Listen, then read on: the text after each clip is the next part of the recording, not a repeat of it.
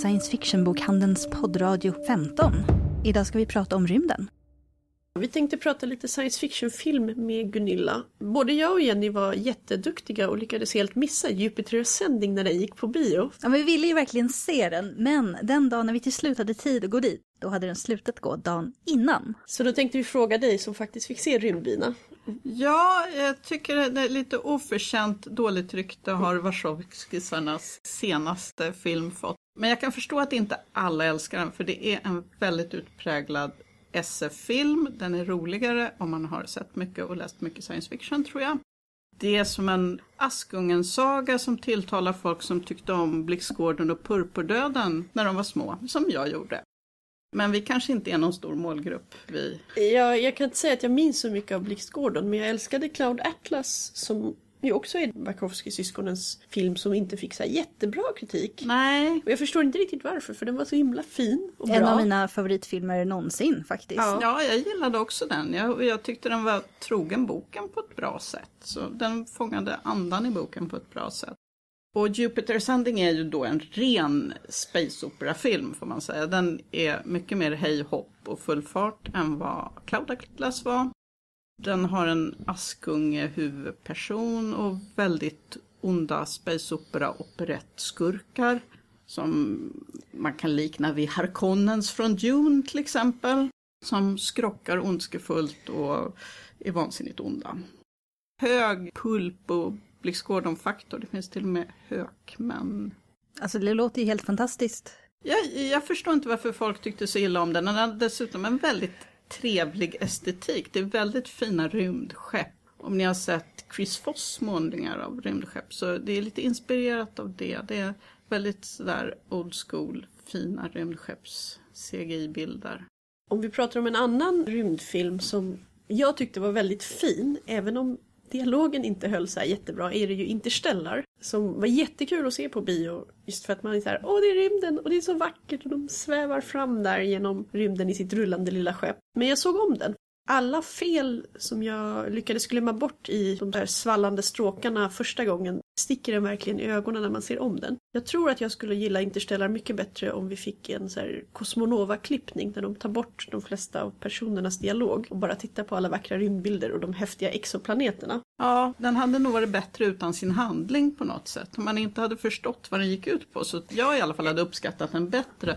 Tidsresehål och sådär, paradoxer som inte är paradoxer, det tycker jag är rätt kul. Jag kan också gilla paradoxerna och det här med att han möter sig själv så att säga. Ja men svart hål och han reser i rymden och det går säkert bra. Men jag opponerar mig lite faktiskt mot det här. Och så fick han kontakt med sina älskade genom sin kärlek och så ordnade sig allting därför. Och en väldigt religiös eh, känsla över hela upplägget. Det är inte en film man ska stöta sig på praktiska detaljer men om man har klantat till det så att hela världen, jorden har blivit obeboelig då, och, och man ändå kan göra fungerande habitat i rymden då, då skulle man lika gärna kunna göra ett fungerande habitat på jorden billigare, enklare, resurssnålare. Det är alltid dyrare att bygga i rymden. Att försöka hitta någonting på andra sidan någon sorts maskhål som någon har stuckit till en verkar också som en otroligt krånglig lösning jämfört med att försöka lösa de problem man har på jorden.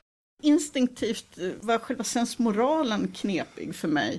Också, man undrar lite varför de inte börjar terraforma Mars som man ändå kunde köra i skytteltrafik så att säga. Även om man tänker så, med de problem de hade på jorden, att terraforma någonting annat måste vara oändligt mycket svårare än att reda ut det man har på jorden. Det, sensmoralen vi måste dra kändes inte riktigt befogad. Nej. Ja, det är ju väldigt få science fiction-filmer som inte spiller lite över, åtminstone in i science fantasy. Förmodligen för att det är svårt att ha IE-sidor infodumps där man mm. förklarar återvinningsprocessen för att ha ett generationsskepp och sådär. Kommer ni på någon överhuvudtaget som har lyckats bra med det? De flesta som jag tycker liksom hårda fnutt-fnutt SF-filmer som lyckas, de bortser helt och hållet från de praktiska detaljerna och lyckas hålla dem ifrån sig som Tarkovskij Solaris eller ja, jag tycker... 2001. Precis, jag gillade verkligen Moon-filmen men det är ja. ju alltså det är ett psykologiskt drama med en person och hans AI. och vad som händer på den här öde månbasen, det är massa mysterier. Och allt verkar ju funka rätt bra. Man bara, ja, det är en liten månbas och det är jobbigt att gå ut på månen, massa dräkter. Men de förklarar ju aldrig riktigt hur de, hur de byggde den och den där, hur roboten funkar, utan det är bara, det finns. Den här Martian som ska bli film snart, baserad på boken av Andy Weir, den verkar ju vara lite åt det hållet däremot. Det handlar ju om en person som blir övergiven på Mars efter en eh, expedition dit och måste överleva på den teknologin som blir kvarlämnad. Jag har gott hopp om den. Det kan bli en riktigt bra rymdkänsla i den. Interstellars visuella delar imponerade på mig och jag hoppas att eh, den nya Star Wars-filmen blir riktigt pampig och en skön upplevelse att se på. Star Wars har ju alltid varit en rymdsaga men jag tyckte att den senare trilogin även utan nostalgiglasögon inte, inte höll som, som filmupplevelse. Jag har aldrig varit ett så här stort Die Hard Star Wars-fan men jag har sett de första filmerna. Det fanns en mysighet i det som gjorde att man köpte alla ganska cheesy detaljer och små björnar på ett sätt som jag inte orkar göra när det kommer ett långt bilrace mitt i öknen bara för att det ska vara en så här tävlingsgrej. Det funkar inte i en film som Star Wars att vara för plottanpassad, att så här, nu ska vi verkligen pricka av allt som händer utan det måste få finnas lite när man bara ger sig hän åt alla konstigheter och titta det finns en molnstad för att det är så snyggt att göra en molnstad. Jag tror det behövs i många sagofilmer. Om de är för så här slätstrukna och prickar av allt som du ska ha med i en succéfilm, då blir de tråkiga, själlösa. Den nya Star Wars-filmen ska ju dessutom använda riktiga modeller på samma sätt som senaste Mad Max-filmen Fury Road använde riktiga bilar. Där kan man ju verkligen prata om en film som ger sig hän åt det den handlar om. Det är en biljakt nästan hela filmen. Och effekterna är på riktiga som du sa och det är så mycket metal-estetik så det sprängs. Det får en helt annan tyngd när de har gjort effekterna på riktigt så att säga, när allting inte är datoranimerat. Det kan ju vara för att nu vet jag att det inte är datoranimerat och då känns det verkligare. Men jag tyckte faktiskt att det gjorde en skillnad. Du nämnde, Gabby, att det är en överdrivet mycket dialog i Interstellar. Fury Road har ju då föredömligt lite dialog. Och det tycker jag är en skön känsla som kopplar bakåt mot filmer av till exempel Sam Peckinpah och Sergio Leone. Den sortens draman i karga miljöer där folk inte pratar i onödan och där handlingar avgör hur du bedöms av omgivningen. Alltså överhuvudtaget i den media som blir storfilm och populära serier så pratas det alldeles för mycket. Alla ska tala om precis vad de tycker om allting och vad de känner i varje ögonblick och förklara precis vad som har hänt. Och lämnar inget utrymme för tittaren att tänka själv och uppsnappa det som händer eller låta tystnaden tala eller låta ansiktsuttrycken tala. Det kommer ju på DVD eller Blu-ray i alla fall en eh, stumfilmsversion av Mad Max.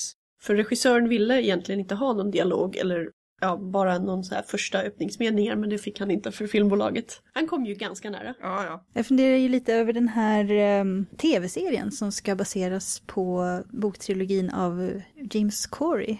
The Expanse. Som inte jag har läst, men det har du. Och som Ja. också är en riktig rymdopera. Det är riktig rymdopera, inte så karg och nihilistisk som Fury Road, utan visserligen är ju solsystemet i jättefara och miljoner kommer att dö och sådär som det ska vara i storslagen space opera. Men det är mer vanliga relationer, förmodligen mycket mer dialog. Och jag har sett trailern till den och det ser faktiskt riktigt lovande ut. Man känner igen alla personer från böckerna. De verkar ha hållit sig, så vitt man kan se, någorlunda nära handlingen från serien som är en riktigt rolig space opera i solsystemet. Det är alltid kul när man känner igen eh, på trailers eller på liksom promobilderna bara att det där är nog den personen. Tyvärr inte alltid fallet. Jag sörjer allt jag hört om Lucifer-tv-serien eh, där han är någon slags privatdeckare. Göra den för en bredare publik kanske. Men De har nog tänkt med The Expanse att där är det omöjligt att rikta sig till en publik som inte gillar space opera. Det, det är ett hopplöst Jag, jag fall. tror annars, det är ju problemet med väldigt mycket utav det som man brukar kalla- för storfilm. Att de försöker rikta sig till en alldeles för bred publik. Som du sa förut, att de slänger in saker bara för att de måste vara en ingrediens i en storfilm. Utan att tänka på om det verkligen passar in i historien eller inte. Det kommer vi ju förmodligen se i den nya Star Wars-filmen till exempel. Men med lite tur så lyckas de knyta an till den gamla nostalgin och ha tillräckligt fina skepp du kan ha kvar Star Wars och ändå få med allt som ska vara i en stor film. Liksom kärnan av vad det handlar om. Det kan vara svårare med långa rymdromaner eller väldigt konstiga Vertigo-serier. Det beror ju också på de som är inblandade. För att när det gäller Marvel-filmerna så är det ju Marvel själva som har kontrollen väldigt mycket. Och de som faktiskt bryr sig om karaktärerna i originalet. Inte i alla filmer, men i många. Jag tyckte det var ett problem med de nyare Star Trek-filmerna som kom. De vill vara storfilmer, actionfilmer, men de vill inte vara så mycket Star Trek. Om man tänker på gamla original Star Trek så var det en serie som gjordes för att, för att vara progressiv på väldigt många sätt och våga nya saker och, och vara lite kontroversiell. Medan de nya Star Trek-filmerna är ju väldigt konventionella. Jag retar upp en del fans. Jag retade mig, säger jag glatt, åt att eh, de sprängde Vulkan. Det hade jag svårt att svälja. Ja, också. Och att de inte är, alltså Star Trek, rymdvandring om man översätter det, hajka. Varför är de fortfarande kvar i det här solsystemet så mycket? Ja. Jag är, jag är jätteför en uppfräschad Star Trek för jag tycker att redan The Next Generation och framförallt Enterprise och så var träiga och sega och behövde, det behövde liksom göras någonting med konceptet. Men det betyder inte att jag vill ha en film som består av lensflares och explosioner och folk som springer runt på jorden. Nej, och inte allt för mycket försök att knyta an till det gamla för att locka fansen heller. Att ha med Kan i den senaste, som jag ändå tyckte bättre om än den första faktiskt. För de sprängde i alla fall inte Vulkan. Den andra filmen var ju bättre än den första. Ja, det tyckte jag nog. Mm. Den var inte alls så dålig, men just att de hade Khan och skulle göra Wrath of Khan igen och det är ändå en av de bästa ursprungsfilmerna. Den funkar fortfarande ganska bra. Och de har ju inte använt den handlingen. Alltså Nej. de har ju gjort en helt annan historia i Into Darkness. Men de ska fortfarande ha den karaktären med i en liksom egentligen helt annan roll än vad han har i Wrath of Khan. Om man bortser från namnet så är han en helt annan karaktär. Ja, ja, det är han och han fungerar på ett annat sätt än vad Khan gjorde och han har större moraliska skrupler som de ändå på något sätt inte vågar dra hela vägen ut på slutet. Känns som den velar på många punkter den filmen. Mm. Vi får se hur det går med nästa. Där ska de ju ge sig ut on a five year mission. Jag tror att vi har kollat igenom de rymdfilmer och så som kommer rätt snart. Det har ju kommit lite fler på senare år. Lite rymd och lite andra planeter och lite tidsresor och grejer. Men jag hoppas att det håller i sig. Idag ska vi prata om eh, strävande science fiction, då, hur man nu ska beskriva det. Jag skulle vilja säga att jag, jag tänker mig då science fiction där folk vill bygga någonting eller vill upptäcka någonting. Det är ju ganska ovanligt nu. Allting ska ju handla om dystopier. Allting ska handla om mäns människans förfall, destruktivitet. Men det finns ju ändå rätt så många böcker som handlar om människans upptäckarglädje. Jag själv tittade ju väldigt mycket på Star Trek när jag var yngre, originalserien, som handlade om hur människan har löst sina egna problem. Vi lever i en utopi och vi beger oss ut i rymden för att upptäcka. Och Star Trek utgår ju från det grundläggande i människans nyfikenhet. Eh, och jag undrar, är det en grundläggande egenskap hos människan, nyfikenheten? Nyfikenhet, ja. Det måste man faktiskt säga tycker jag. Alltså jag tänker en gång för länge sedan, eh, inte allt för länge sedan faktiskt, kanske bara något hundra år, kanske min farfars far eller någonting sånt där. Så tänkte man sig, vad kan det vara bortom storskogen, bortom horisonten kanske, om man bodde vid havet, vad kan det finnas där? Och sen så vågade sig människan vidare ut, eller man gick på upptäcktsfärd, eller man av andra anledningar tog man sig förbi storskogen, tog sig bort till horisonten och så hittade man kanske en annan kontinent. Och då kunde man drömma om vad finns det på den kontinenten? Vad kan det vara för märkligheter där? Och sen utforskade vi hela jordklotet. Vi fick slut på kontinenter. Äh, men då fanns ju stjärnhimlen, solsystemet. Så upptäckte man planeter och drömde om att åka raket dit eh, det är inte så länge sedan ändå, i början på 1900-talet science fiction-litteraturen. Och sen när väl solsystemet var avklarat, då hade vetenskapen och teleskopen blivit så stora, tänker jag mig, att man då plötsligt upptäckte, herregud, det finns ju stjärnor, det finns galaxer, det finns universum är hur stort som helst. Och det är väl där vi är nu tänker jag. Att nu är vi, spekulerar vi kring det och drömmer, somliga av oss drömmer i alla fall om att Ja, vi har ju det, ständiga problemet eh, om hur lång tid det tar att färdas så långt. Mm. Kommer vi kunna upptäcka något sätt att färdas snabbare än ljuset? Det är väl det största problemet inom eh, science fiction och om man går med på att det skulle kunna funka eller om man inte gör det. Ja, det, det är tyvärr det är deprimerande för det verkar så förbaskat svårt. Det där. Men det finns ju rätt mycket science fiction också som, trots att det inte finns ett sätt att färdas snabbare än ljuset, så, så koloniserar man lite närmare, upptäcker planeter som man kan färdas till. Eller till månen till exempel, som du själv Mm. har skrivit böcker om. Mm, mm. Det måste man väl säga att dina böcker handlar mycket om upptäcka och de är väl positiva, det är ju inte en dystopi, det är det inte. Ja, nej det är det ju inte. Alltså, I mina böcker om Linux så vill jag... Det är, det är så, sådan jag själv är, inbillar jag mig. Jag är lättare att vara, att vara den där som... Det går, det funkar, det finns alltid... Det, det fixar sig, fast jag inte riktigt har klart för mig hur. Hellre, hellre så än se svårigheterna så kanske lite mer realistiskt och bättre, jag vet inte. Men, men i böckerna, ja, som en reaktion lite mot all dystopisk science fiction, alltså hungerspel etc. Inget, alltså, jag, tycker hungerspel är jättebra, inget fel på det så, men det är väldigt mycket dyster framtid och jag tänker att allt behöver kanske inte nödvändigtvis gå åt helvete. Eh, det kan väl gå åt helvete bara lite, för det, det, det har ju gjort i, i Linux-böcker. Det, det är ju lite varmare på jorden, det regnar lite mer, det- vatten har stigit och så vidare. Det finns, men vi kanske klarade två eller tre grader över normal temperatur så att civilisationen består i alla fall. Det är en- den visionen eller den tanken vill jag ta med mig i böckerna. Inte, inte som något sorts moraliskt uppbyggligt utan bara för att det blev ro- roligare så.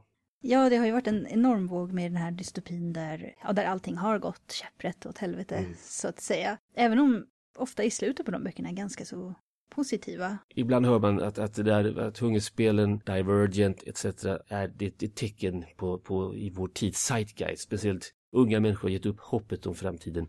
Det är bara mörker, bla bla bla. Jag tror inte riktigt på det där. Eh, jag har väl överhuvudtaget svårt för mer sådana här sociologiska, psykologiska tolkningar. Vad som det handlar om, tycker jag mest, det, det, det är ju spännande miljö. Allting har gått åt skogen. Det, det, då kan man ju börja om på nytt och skapa spänning, dramatik, en mot alla, en mot hela systemet eh, och speciellt ungdomar. Det är ju spänningseffekt mycket där, tror jag. Ja, kan det vara så att det är kanske lättare att bygga upp den spänningen i en värld som är mörk och hemsk än att bygga spänning i en värld där allting är ganska bra? Ja, visst är det det. Herregud vad tråkigt. Och... Den här boken tilldrar sig i Utopia. Det hände ingenting, ingen förändring. Tjoho vad spännande, inte alls. Men det går ju att göra om man, om man vet vad man sysslar med. Ja, men det är få som klarar det. Mm. Vi har ju en, eh, jag vet inte om han inspirerade dig, men eh, Kim Stanley Robinsons eh, Ja. Mars-trilogi. Mm. Den handlar ju om att kolonisera Mars eller terraforma Mars. Men den är inte alltid så himla positiv för det. Nej, alltså Kim Stan-Robinson är ju utmärkt på det sättet att han, han är ju tekniktroende. Han, han tror ju på att tekniken kan förändra världen och, och människan. Men han, är- han är inte sån där som, som eh, eh religiös tekniktroende om du förstår vad jag menar, eller hur? Utan han är ju mer, han ser ju problem och svårigheter. Han tar ju upp att ter- göra marsch, han tar ju upp alltså det moral, den moraliska, vad säger man, implikationen i att det ligger en orörd värld. Är det verkligen människans rätt? Får vi, ska, är det verkligen helt riktigt moraliskt att ge sig dit och förändra hela denna värld? Det kanske inte alls så att vi skulle få göra det egentligen. Den diskussionen för han ju hela tiden där till exempel. Teknologin har ju ofta en baksida. Ja. Nu om den kommer sig av att det är människan som korrumperar teknologin eller vad man ska kalla det för. Kanske korrumpera är ett för starkt ord. Men det är ändå människan som styr. Än så länge. Precis, det, och det här är ju det är ju en jätteintressant fråga och så är det ju. Jag menar teknologin i vetenskapen den går i 1000 kilometer i sekunder framåt. Vår moral ligger ju långt efter. När allt kommer omkring så länge har människan funnits här, är inte särskilt länge på jorden. Och bara nu på hundra år så har vi förändrat allt med hjälp av teknologi som, som in- dessförinnan var, var precis likadant. Ont och gott, goda intentioner, ja. Vetenskap uppfinner, skapar för att förbättra våra villkor. Men det, det finns ju nästan alltid en mörk sida. Det räcker med att titta på atombomben till exempel. Som, eller atomkraften som skulle vara i grunden positivt. Men den hade ju den här lilla sidoeffekten att det går att göra en bomb också.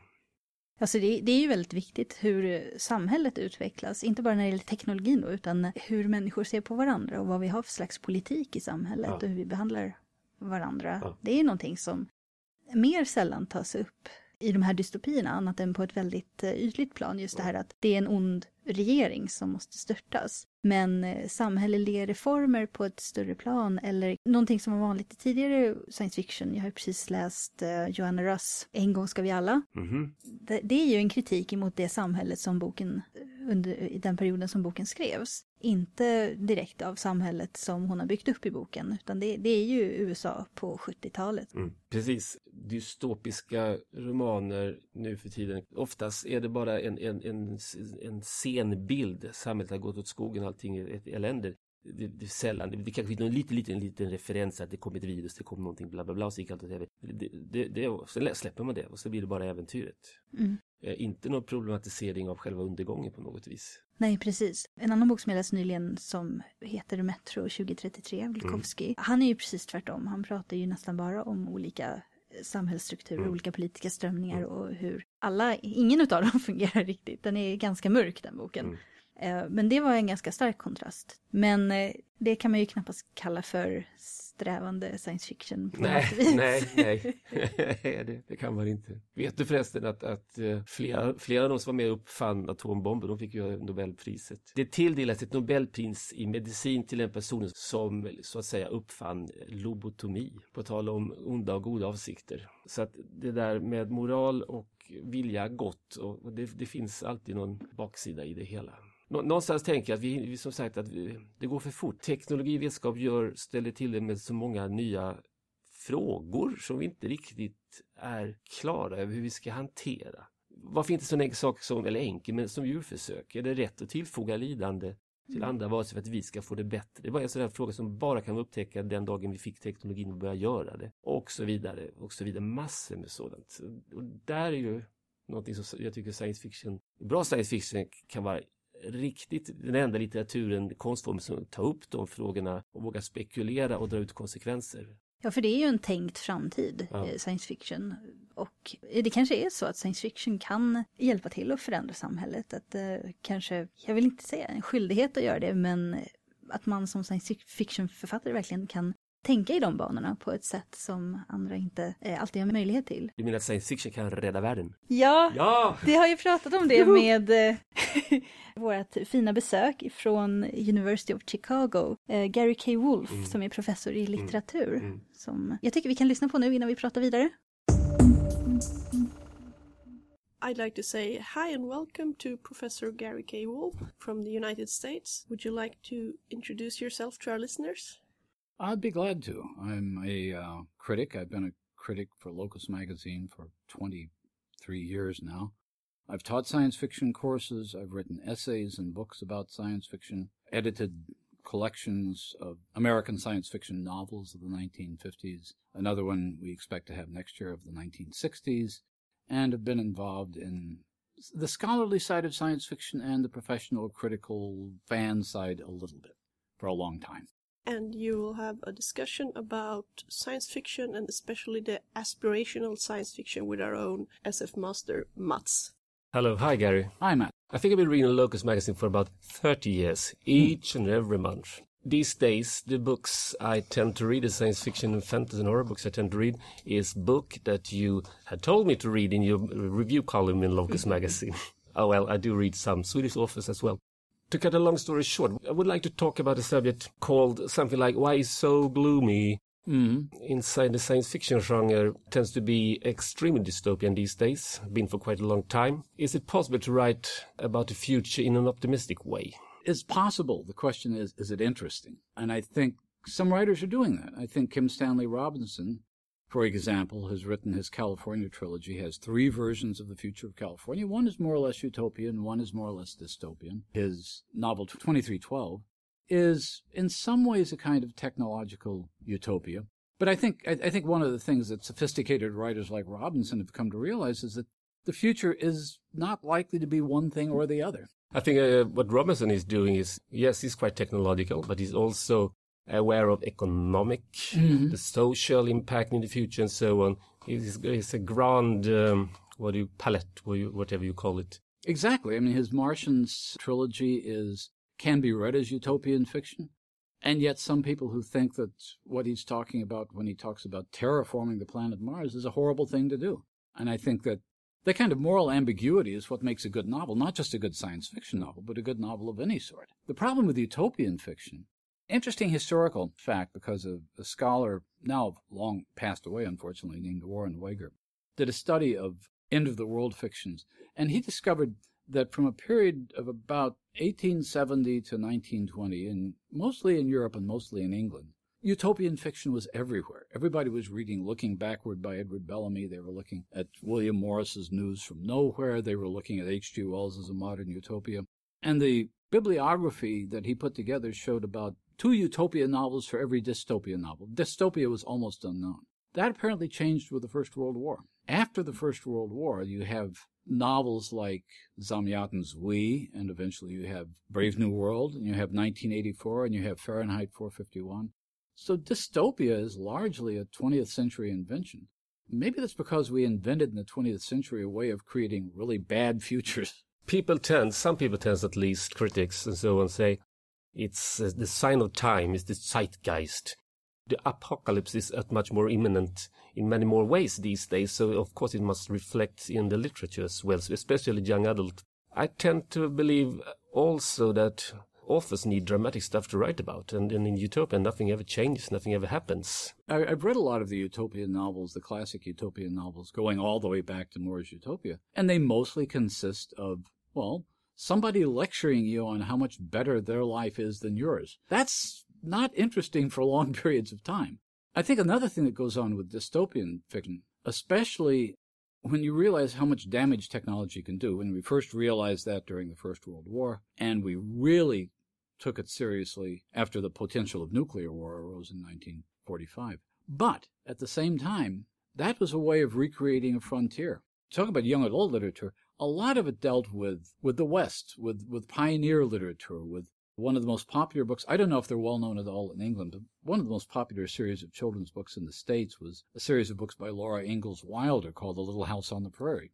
And they were about going out and building a life for yourself in a wilderness. And modern urban kids can't do that unless you create a wilderness for them by simply destroying everything they know. You mentioned earlier quite a new anthology by edited by Neil Stephenson called You Better Pronounce It For Me.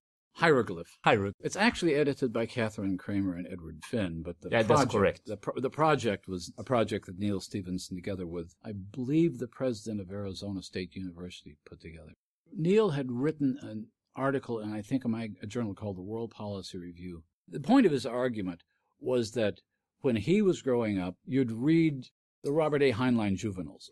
And the Robert A. Heinlein juveniles would start with building a spaceship more or less in your backyard and taking that idea all the way through to establishing moon colonies. In other words, you actually believed that you could go to the moon because you read about it in science fiction. Stevenson's argument in uh, in this article, whose title I will remember eventually, was that science fiction doesn't do that anymore. The the people who created the Apollo program, the people who created the internet, started out reading science fiction and thinking, I can do that. I can build something.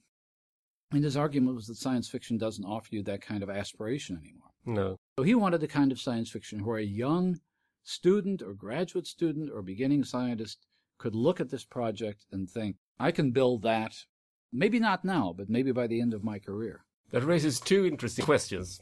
I get a feeling after reading these short stories, it seems to me like the person to, to save the world is the entrepreneur the Elon Musk of the world or something like that. A very much Heinlein hero type, hard scientist but with a social heart or something like that. I think that's I think that's re-emerging. I think one of the things that made Heinlein so appealing was the notion that some entrepreneur, some private enterprise would create a moon rocket, and even in his, the film that was based on on that Heinlein was involved in called Destination Moon. The moonshot was a private enterprise. The idea that some brilliant scientist or inventor could do this was very appealing. And then at some point, when we realized when it actually happened, it was a huge, gov- there were government organizations, there were bureaucracies, the idea of the individual entrepreneur seemed to more or less disappear from science fiction. And now I think you're right. I think it's back. I think in, in Neal Stephenson's new novel, Seven Eves, for example, there's a character who's pretty clearly a version of Elon Musk. Doesn't help save the world because the world gets destroyed completely in the novel, but, but he helps save the colony that's of survivors. So, I, so I think that's true. I think the idea that an individual can make a difference is an idea that disappeared from science fiction for a few decades and that some people are bringing back. And not just Neil Stevenson, Cory Doctorow's story in that collection The Man Who Sold the Moon starts out with a Burning Man kind of project. Somebody builds a, a solar powered 3D printer which can, on its own, left out in the desert, convert the desert sand into tiles And then eventually, over the period of decades, that becomes an important technology for building moon settlements.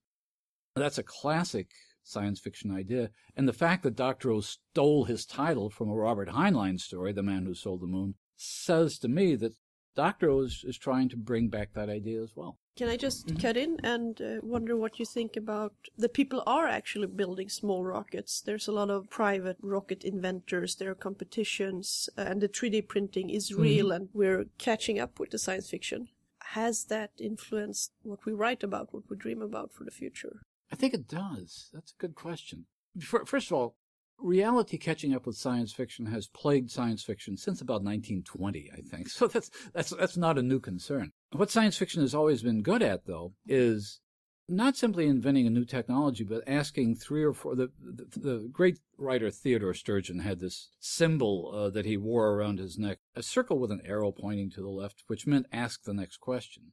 And his point was what a science fiction writer does is not just think up a new invention, but think up how that could be applied over a period of decades, maybe.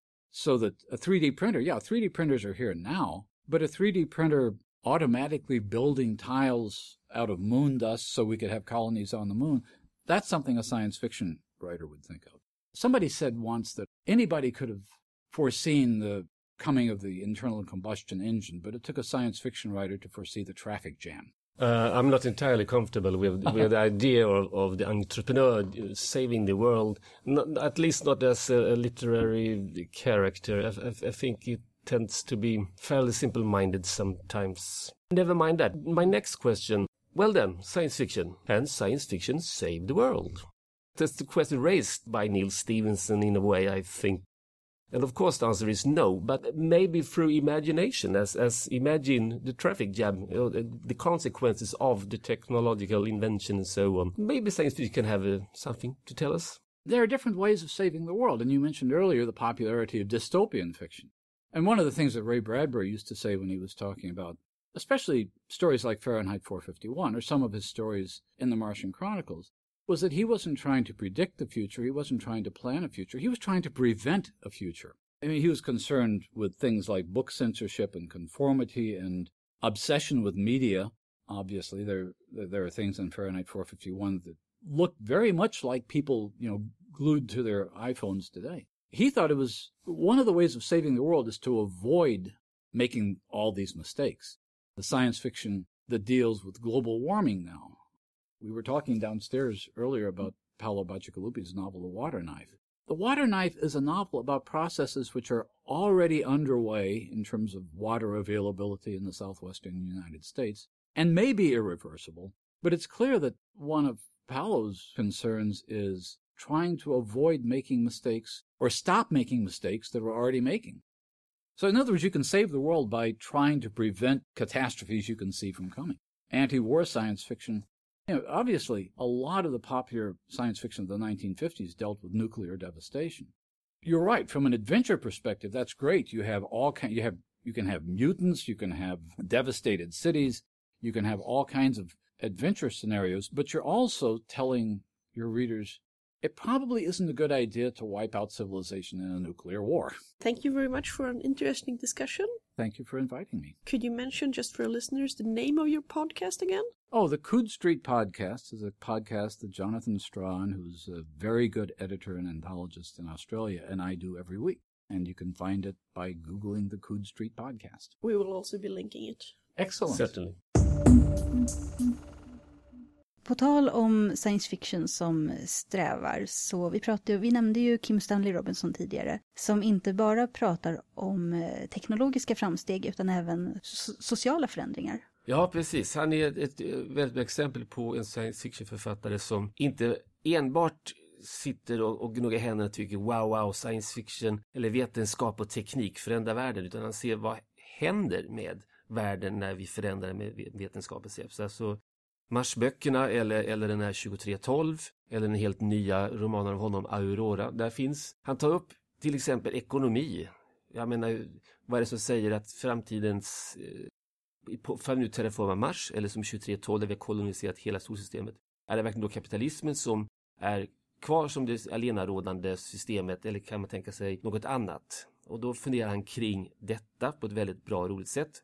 Kapitalismen finns för övrigt kvar men, men i små olika hörn i solsystemet där den, där den får vara i fred och där, där den fungerar. Men i stora hela är det ett annat system. Religion, samma sak tar han upp. Vad blir religionens roll i det hela? Eller vad är det, det här med, med standardklichén som jag ibland tänker science fiction-författare kan åstadkomma otroliga framtidsvisioner. Men tvåsamheten, den är alltid likadan. Det har jag nämnt en annan gång här i podden. Kim Stanley Robinson, han, han vågar sig på att tänka genderbender så det skriker om med hjälp av teknologi och fixa till det. Alltså, det finns en fantastisk fin liten kärlekshistoria där 2312 mellan, hon är väl från Merkur, uppvuxen på Merkurius och blir kär i en snubbe, är det väl typ svårt att säga, som har vuxit upp på Uranus och han är uppvuxen med en annan gravitation än hon på Merkurius. Det skiljer lite i storlek om man säger så. Och överhuvudtaget mindset, allt det där. Men med hjälp av teknologi så går det att fixa till sådant. Och det är inget moraliskt förkastligt på något vis, men det bejakas och det är jätteroligt. Men han, han, han ställer sig frågan, vad händer? Och det tror jag är svårt att tänka. Att tänka ifrån det samhället som man lever i. Ja. Ja, jag, jag har också märkt det, man läser mycket. Och bönförfattare som jag tycker gör någonting bra, kanske inte lika, lika konstigt, men jag tycker nog kanske att hon gör det. Jag gillar ju Elizabeth Bear, Mm. hennes eh, Carnival, Mm. som verkligen är politisk på många olika sätt. Det handlar om ett eh, imperium som är ett patriarkat och hur de vill sluka upp då en planet som är ett matriarkat. Och konflikten mellan dem och eh, olika, också hu- huvudpersonerna är två män som har varit ett par, vilket är förbjudet i deras samhälle. Men den enda typen av män som får komma till den här matriarkala planeten, som inte redan bor där. Och sen finns det då en, en annan civilisation som varken är ett matriarkat eller patriarkat, utan har en lite separat diplomatisk ställning. Och så har han ju skrivit en annan serie, Jacob's Ladder-trilogin, som utspelar sig på ett gigantiskt skepp där folk har helt enkelt modifierat sig själva med teknologi. Mm. Men där eh, skepps-AIn har fallit sönder i olika delar som har olika personligheter och där besättningen också har fallit sönder i olika civilisationer på det här skeppet. Nästan fallit tillbaka i ett slags feodalsamhälle fast med helt andra normer än i ett feodalsamhälle när det gäller både förhållanden mellan män och kvinnor och kvinnans ställning är eh, helt annorlunda än vad vi skulle tänka oss i ett feodalsamhälle. Hon, hon har verkligen frångått Mm. det normativa. Och det är tyvärr lite ovanligt, men varje gång det händer så blir man ju glad. Ja visst, visst är det så. Det finns ju också en hel del science fiction där, där människan har förfallit. Vi pratade lite om det förut, hungerspelen och det. Eh, Där det fortfarande kan finnas hopp. Nu tycker jag väl kanske hungerspelen och de liknande, de slutar ju lite efter att huvudpersonen har vunnit, eller vad man ska säga. Det finns ingen fortsättning. Men det finns ju också en del som börjar med att eh, en person lever i ett samhälle och historien går ut på att förändra samhället. Det jag framförallt tänkte på i mitt fall var ju då Attack on Titan som en manga och inte en bok av Hajime Isayama. Där världen verkligen har gått åt helvete för det, människorna har blivit uppätna av gigantiska jättar, de allra flesta, och bor innanför murar. Där handlar det om hur en grupp faktiskt försöker förändra någonting och det handlar inte bara om att besegra de här jättarna. Det visar sig sen att det kanske inte är det som är huvudproblemet. Utan det här blir en lång politisk historia om hur politiken för hela mänskligheten som är kvar måste förändras. För att den är, kommer bara leda till mänsklighetens förintande om de inte gör någonting annat. Annars så är väl sån science fiction en positiv utveckling efter en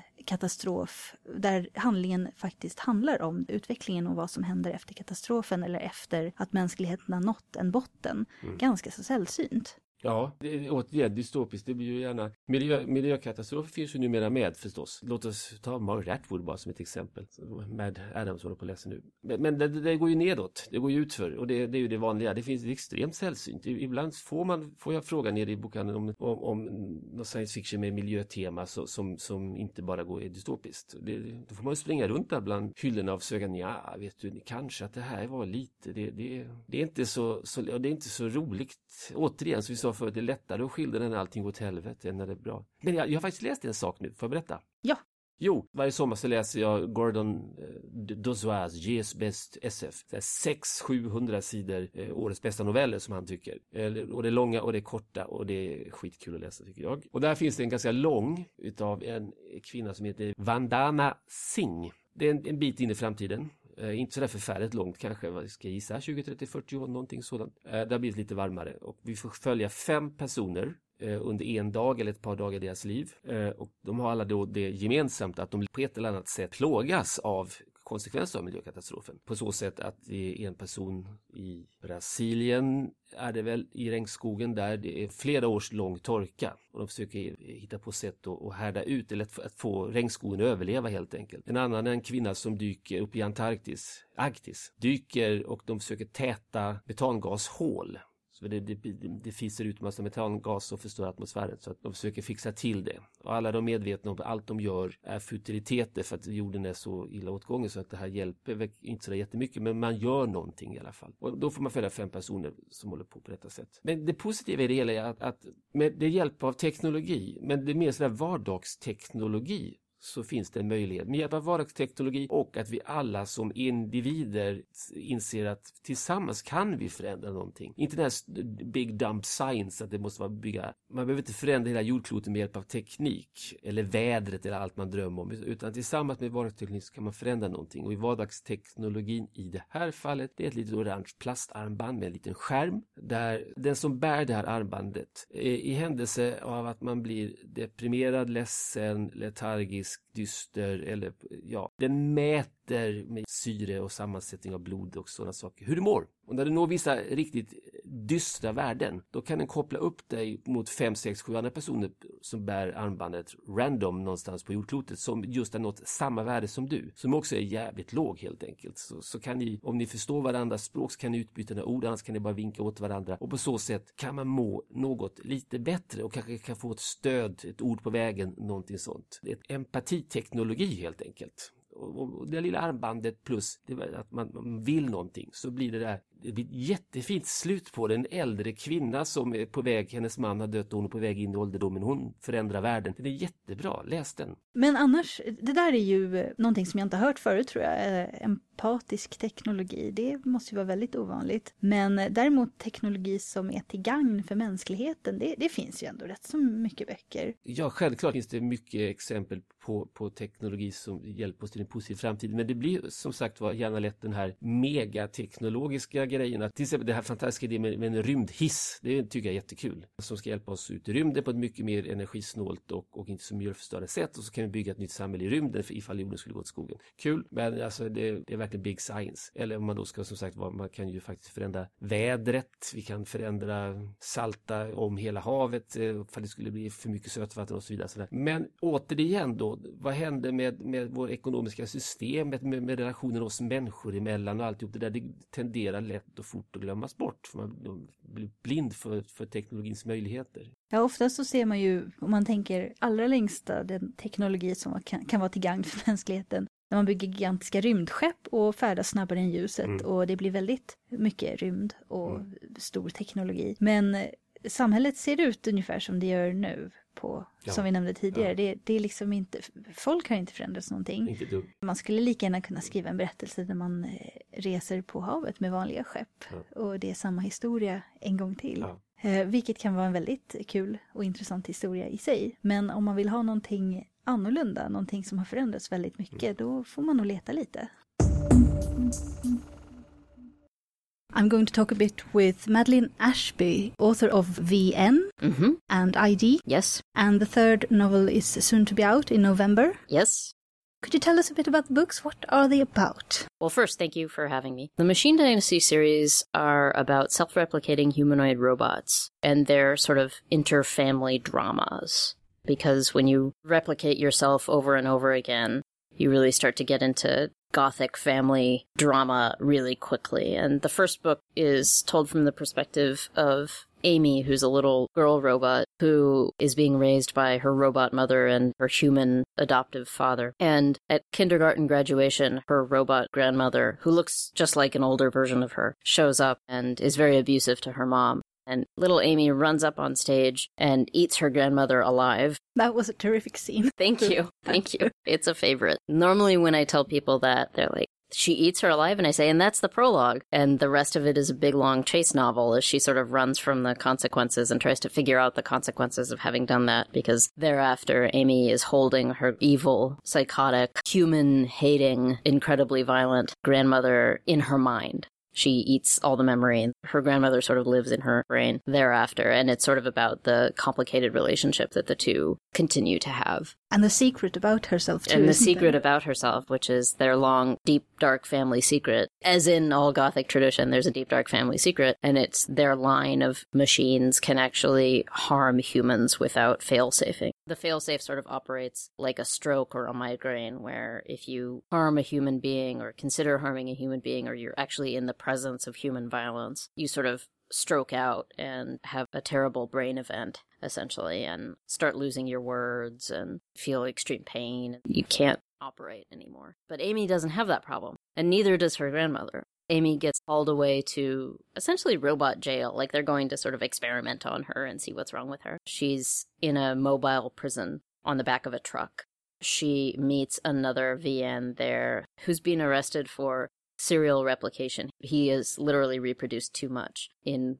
the state of California. He helps her break out of there and they go on the run together. It's the first time for him that he's ever sort of been friends with or connected to another of his own kind. He's very much into humans, you know, loves humans because they are all programmed to love humans. And Amy sort of discovers that she's essentially queer for other robots. And he is sort of thrown by that at first. And then eventually starts to like think that she might be pretty cool and, and stuff after he spends more time with her. And then he has a baby.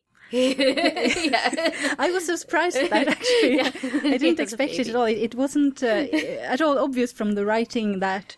I mean, it was such a lovely surprise just Oh, that it you. happened. I, I really liked It was a really fun scene to write. Fun thing to do. It was one of the first things that I had in mind. A way to sort of make you understand the politics of the story was to have this boy, this really virile, masculine Lothario. Unfortunately, a bit of a Latin stereotype now that I think about it, but I was much younger then. um, he's the one who has to deal with having a baby, and he's kind of a terrible father. And the second novel is told from his perspective, and it's his meditation on being a terrible father. Him sort of coming to grips with the fact that his dad was a terrible dad, he's kind of a terrible dad, and then he would like to change that. That's his grasp at humanity, is not, oh, I'm going to love human beings. It's learning to love yourself and your own kind, I guess. Yes, because they're so human in one way, but still they're not human. Yeah, no. So- People tell me that they get really scared reading these books. They're like, these are really creepy. Yes, it is a cross between, as you said, gothic horror, really, Yeah. and science fiction, yeah. which is really great fun. Thank you. I hadn't really thought about it that way until someone. I'm very jet lagged and I'm blanking on the name, but um, I remember the university. Someone taught VN at Swansea in England, and they taught it in a unit on Gothic horror. It's the first time, probably the only time, that something of mine was taught alongside Angela Carter and these classics of Gothic literature and fairy tale literature. He asked me about that. Hey, have you thought about the sort of Gothic ramifications of this book? And I was like, hey, you might be onto something there. Yeah. That's probably What was your inspiration for these books? a lot of different things, but primarily I came into science fiction. My parents, my dad in particular, was a giant science fiction fan. So I read out of his collection a lot. I tried to get into Asimov and couldn't do it, but I really loved Frank Herbert. My dad was a giant Frank Herbert fan, so I really got into Dune and like all kinds of stuff like that. And we watched a lot of science fiction. When I was a kid, we watched a lot of Star Trek The Next Generation, The X Files. I was really into that kind of thing. But in high school, I got into Japanese animation. Frankly, they told stories about girls, which was a really hard thing to find in written science fiction and in TV science fiction in the United States. It was really hard to find a story about girls growing up or girls just being people. That's not the case in anime. You can find all kinds of different stories that are science fictional stories or genre stories, but about just ordinary girls kind of growing up. That's basically every Miyazaki film ever, actually, is just girls growing up with genre elements. It's also, you know, I got into Sailor Moon, I got into Evangelion, I got into Ghost in the Shell, which is this story of this woman coming to grips with her own cyborg identity and her identity as a woman and stuff like that. And that actually, I think, more than anything else, gave me this language with which to talk about things like identity and growing up and adolescence and power and what it means to have power. And it was fun for me to tell a story rather than the metaphor being about, you know, coming into sexual power. It was just coming into, you know, violent power, the power to harm. That's really unusual for stories about women. Yeah. That it's not about sex. Yeah, it was, the, yeah. And the story is pretty steeped. I would say that Vienne and ID are both sort of steeped in sex. They're about sex, but they're, and sex sort of colors everything, but it's mostly, that first one in particular is all about her coming to grips with the fact that she can really hurt people. And the sexual stuff is sort of almost secondary to, to that, that it's just, it's way more about the great power be, coming with great responsibility. Except for the, the power is not like, oh, I can save the world. It's, you know, I can really just hurt a lot of people. Uh, so how did you come up with Amy in particular? Why why her? Why that character? I liked everybody else in the story more. I really loved Amy's grandmother more than I loved Amy. I gave her all the best scenes. I gave her all the best things to do. And the I danger gave her... with villains, yeah, it? uh, yeah, it's yeah. Portia, Amy's grandmother, is a really, to me, very powerful villain, and she's very compelling and very charming in her own way, and just thoroughly evil. But was so easy to write. Like she was so easy to work with. It was like this. I would sit down to like work on a scene involving her, and she would just you know come to mind really simply. Whereas Amy, I had to think about like is she being likable enough? Why am I concerned with that? What does she mean? Amy's also tough because she started she starts as a little girl and then immediately becomes a woman like she's suddenly an adult and so there's a lot of kind of whiplash there where you know she just speeds up too quickly and I know a lot of people didn't like that aspect of the book, and then also people have told me that it really creeped them out. Yes, it does, but I think it's. I thought it was on purpose. That really, she's five years old and then she's suddenly twenty, Yeah. and it's not like if a human five-year-old was suddenly in, a twenty-year-old's body because she's not human. no. Um. So I found that very interesting. Yeah, I think um I got the novel improved f- for me. I started liking her more when I stopped trying to make her be a good little human girl. To me, she felt like someone who had been putting on this performance of being a really good little human girl and then finally came into herself when she stopped doing that. And that that's when she sort of sang for me as a character and you realize that like, oh wait, maybe you're more like this villainous person than you thought. She made this really impetuous, irrational choice and then just kind of had to live with it and accept the consequences of it or at first try to run from them and then try to come back and sort of deal with what they meant for her. What i try to do is to write the stories of people who work who are working more working class people or people who don't necessarily have it so easy or or whatever who are still getting by but they're you know um it's not they're not princesses you know or princes or princesses or captains or they're or adventurers or anything like that. They're just people who are trying to get by in the world, and uh, and who have to kind of hustle to do that a little bit. Um, so for a lot of people, that comes across as very gritty or dark or dystopian or pessimistic um, because I think there's a glut of stories about people who have it really easy, who go on interesting adventures, rather than people who have it kind of difficult and have to do the adventure anyway, on top of everything else that they have to do. Yeah, I agree. It's uh, especially in fantasy. I think mm. the story is all about the kings and queens and the noblemen and the people who become noblemen. Yes, yeah. But I don't think it's actually dark No, in, in and no, of itself. no. Just a different take on it. No, it's it's okay to admit that things are hard. It's okay it's okay to say that. And and I think that that's actually more I think that there's there was a study released recently about like the statistics on people who um commit suicide and it's it's more prevalent in people who had whose fortunes changed but who had a huge expectation of success and didn't meet it. Um, so that expectation of everything going fine or everything, you know, doing well, you know, or everything or being lucky or whatever, and then when you don't meet that, if y- you can really, it can really send you into this terrible spiral. And so I think it's like ultimately healthier to sort of just admit, like, you know, things are are just tough sometimes and and that and that you don't have to like it you don't have to feel happy about things being difficult. There's no there's no you have no moral obligation to be happy about that. sort of uh, like you write the science fiction version of the working class literature. yeah. I like it. Uh, how far into the future uh, are your books set? Uh oh, that's tough. I try to avoid that question. Um cuz I I try to populate um I try not to think of a year. I try to populate um my books with things that I have read about that are being worked on in like university labs like right now. Um but I also understand that um we live in a world that is populated by both old and new inventions and old and new technologies. The the the microphone that I'm talking into hasn't substantively changed in you know 20 years, probably longer. Um, and and other things um, haven't really.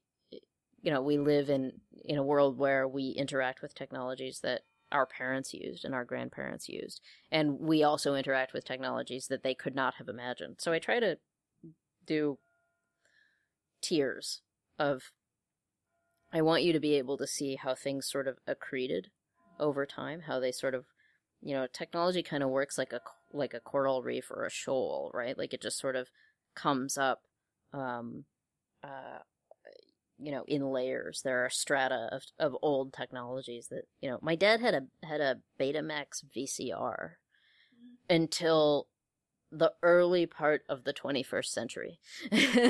like he, and still knew and it still worked and stuff like he still knew how to use it he would still use it for like editing and stuff like that so it's it's really um um silly to assume that all technologies all happen all on the same timeline Third book in the series is it the last one? Is it Yes, a trilogy? yeah. Do you have any plans for what to do after that? i have a book coming out from tor uh, next april uh called um uh so sooner actually than uh, uh than this uh called um uh or yeah no actually that's later um called company town and it's a novel about um it's a novel about a bodyguard for the united sex workers of canada who is living on a in a city that is on a floating oil rig and or a city that floats around an, an oil rig and she a new company buys the city and she gets asked to be the um, the bodyguard for the heir apparent of the company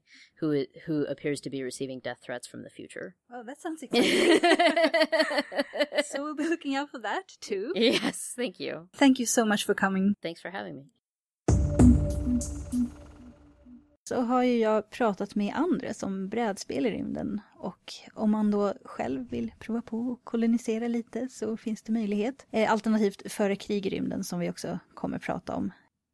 We've been talking about aspirational science fiction, uh, exploration and curiosity. Do you have something, is that possible in games even? Absolutely. Games are very diverse in themes, and of course, um, the best games are games that incorporate a theme into their actual mechanics. And if we're talking about like exploration and you know the, the kind of wonders and vastness of space, I could think of a game that just recently came out by name of Emergence Event. It's a game for two to four players, and it's from Megacon Games. Uh, In, in in the game, you'll be playing as the admiral of a specific type of alien race, who, and every one of you has the same goal and point of the game, which is you want to explore this new regions of space. Your your, your society has built these uh, spaceships and armadas to be able to go out and try to explore things. You're not trying to really fight or kill one another. You want to try to explore the world around you and the universe around you and find new planets, new cultures, and find out, re- re- record informations about them. And you know, you you will be mechanically you'll be you know leveling up your ship based on what kind of different new tech that you might gain and new information that you're gaining from out in the reaches of space. A bit like Star Trek, the original series. Yeah, a bit like it, absolutely. I mean, it has that same kind of idea and theme, but um, Except you improve your ship while you're traveling. more like your abilities and things like that. It's a fascinating game because it's almost like a role playing game board game. You're you're playing this this species and you know you have this kind of thing that you're particularly good at and you want to try to like build it up and maybe play it out as you kind of want to and you have a lot of different choices and that that depends also on what you're what you're encountering throughout the game and what different sectors of space you're exploring and what different you know races or creatures or planets or other things you might run into. And sometimes you make have to make some tough choices as well. That sounds really fun. Yeah, uh, it's a really, really great surprise little game that I don't think has gotten enough buzz yet, but uh, in time, in time. And you have another new game that Uh, that you also recommend? Well, uh, if we're talking about exploration of space, a thought that always comes about, which is you know the the, the I know I was first introduced to with Ray, with, uh, Ray Bradbury's Martian Chronicles, the idea of colonizing a planet and how that was going to go about. Now, and Martian Chronicles has a fairly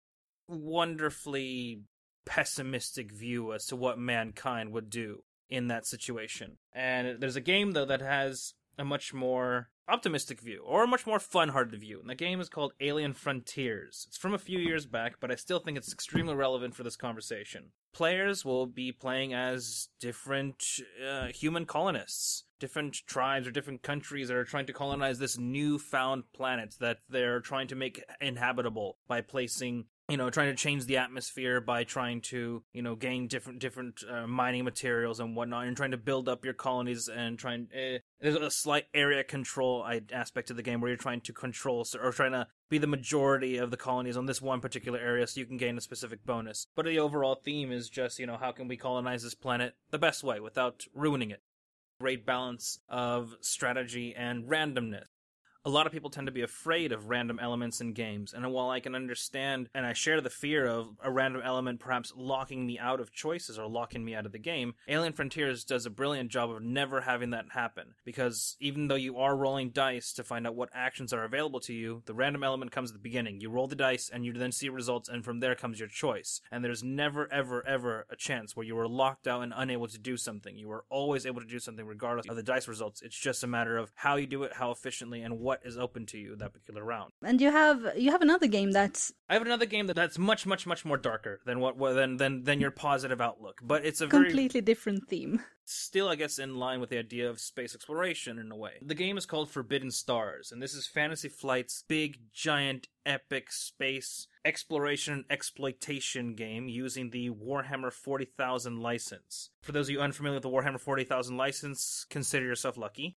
basically what it is mm-hmm. it's a mm-hmm. an extremely over the top ludicrous fantasy science fiction mishmash. Which can be extremely fun. absolutely can be. In this game players will take on the roles of one of the different factions whether it's the eldar which are more or less like space elves the Space Marines, which are exactly what they sound like. The Chaos Space Marines, which are the evil Space Marines. And the Orcs, because Orcs in space is always cool. Unlike the last games, which are much more, you know, positive and whatnot, this game's all about war and war and conflict. Each faction has their own specific kind of objectives and goals that they specifically want to meet, but it all tends to be with bloodshed. Of course, in a game, that, that can be really fun. You know, player interaction is always fun, and it always keeps you on edge, and, you know, attacking someone is always kind of fun in a game. But this is kind of, let's say, the, the darker side of your, your topic today, in that in when it comes to space exploration, when there are different views, opinions, let's say needs in mind, there will be conflict. This game kind of represents that to a certain degree. How hard are these games to get into? Well, I would say Forbidden Stars is definitely like the more meaty of all these games today. It, it's fairly rules intense.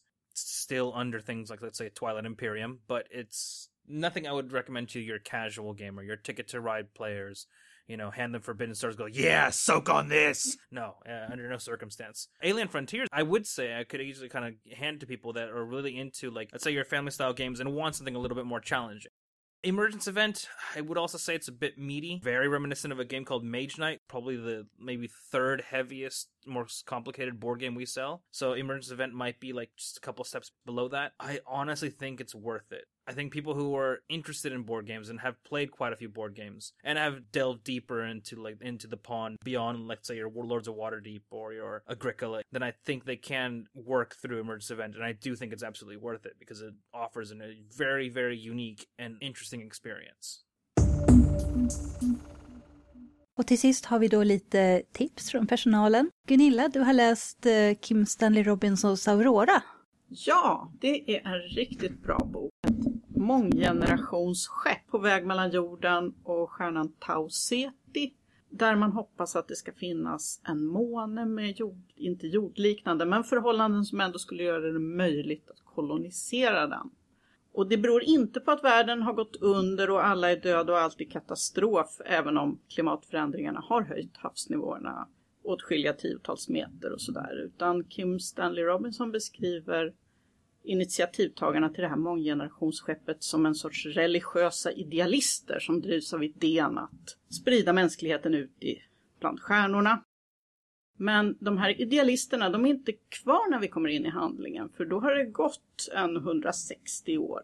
Utan det är deras ättlingar som varken är idealistiska eller religiöst lagda som har fötts på skeppet och börjar fråga sig varför de har stuvats in i den här konservburken på väg till en inte så gästvänlig liten planet som de kanske, kanske inte skulle kunna klara av att terraforma eller kolonisera. Det låter väldigt intressant faktiskt. Ja, det, det är en väldigt rolig bok, väldigt ingenjörsmässig i alla problem som tillstöter och en rolig detalj är att berättaren är inte den allvetande Robinson eller någon människa på skeppet utan skeppets AI som instrueras av en ingenjör att försöka beskriva resan och passagerarna eller vad man ska kalla dem ombord på skeppet och vad som pågår. Och till att börja med har AI lite problem med det mänskliga berättandet och hur ska den göra, hur mycket detaljer ska det vara med? Och den bestämmer sig för att använda den här ingenjörens dotter, Freja, som huvudperson. Och väva en historia utifrån det. Och så får vi veta vad som händer när skeppet kommer fram till Tau Ceti och när det eh, helt logiskt utbryter en del meningsskiljaktigheter om hur ska man göra och hur ska man hantera problem som uppstår. En väldigt bra SF-roman som problematiserar idén med att sträva och sträva för strävandets egen skull. Och idén om är det så klokt att dra iväg väldigt långt ut bland stjärnorna. Klara, du har ju precis läst uh, Jeff Vandermeers Annihilation. Ja, eller jag håller på med den. Jag är inte riktigt färdig mer än en. Jag är halvvägs, men den är...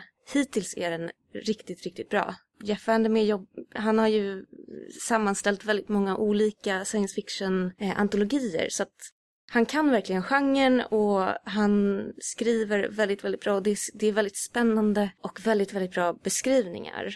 Den kan jag rekommendera. Vad handlar den om? Det berättas utifrån den här klassiska, man läser en rapport skriven av en människa som är på ett nytt ställe och utforskar. I det här fallet så är det en biolog och hon är med i en, eh, en grupp som är på en eh, expedition till område X det har varit väldigt många olika expeditioner dit och alla dessa expeditioner har råkat ut för mystiska och eller hemska saker. Så de är en grupp på fyra stycken. Vår biolog, en psykolog, en antropolog och en, ska man säga, kartskrivare, utforskare. De ska undersöka det här området och det är biologens anteckningar som vi får läsa.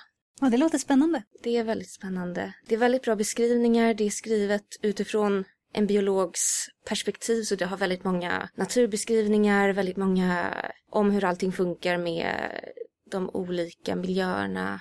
Jag vill inte säga för mycket eftersom jag tycker den är väldigt bra men hennes perspektiv är väldigt spännande och samspelet med de andra i expeditionen är också väldigt intressant. Unni, du har ju läst Miss Marvel. Ja, jag har börjat läsa nyligen faktiskt. Och vad handlar den om?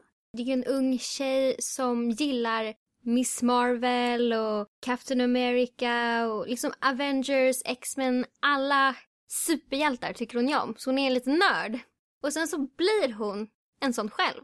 Och det är lite roligt och det är vad den handlar om. Ah. Helt enkelt. Jag har hört att den knyter ihop också lite med andra, superhjälte, andra superhjältar. Att den... Ja, det gör Hon träffar ju på några superhjältar också. Så att man känner igen när man läser. Eh, hennes föräldrar är ju från Turkiet. Eh, så hon är ju muslimsk också. Eh, så att hon försöker ju komma ut ur sin comfort zone som muslim och känna sig bekväm i sin religion. Och nu är hon även en superhjälte och hon vet inte riktigt hur hon ska hantera båda sakerna samtidigt. Och tonåring. Alltså det är alla problem på en gång. Ja, så att det är en spännande ny Marvel-serie. Och det var allt för den här gången. Nästa gång ska vi prata om London. Och kommer även ha en intervju med författaren Ben Aronovich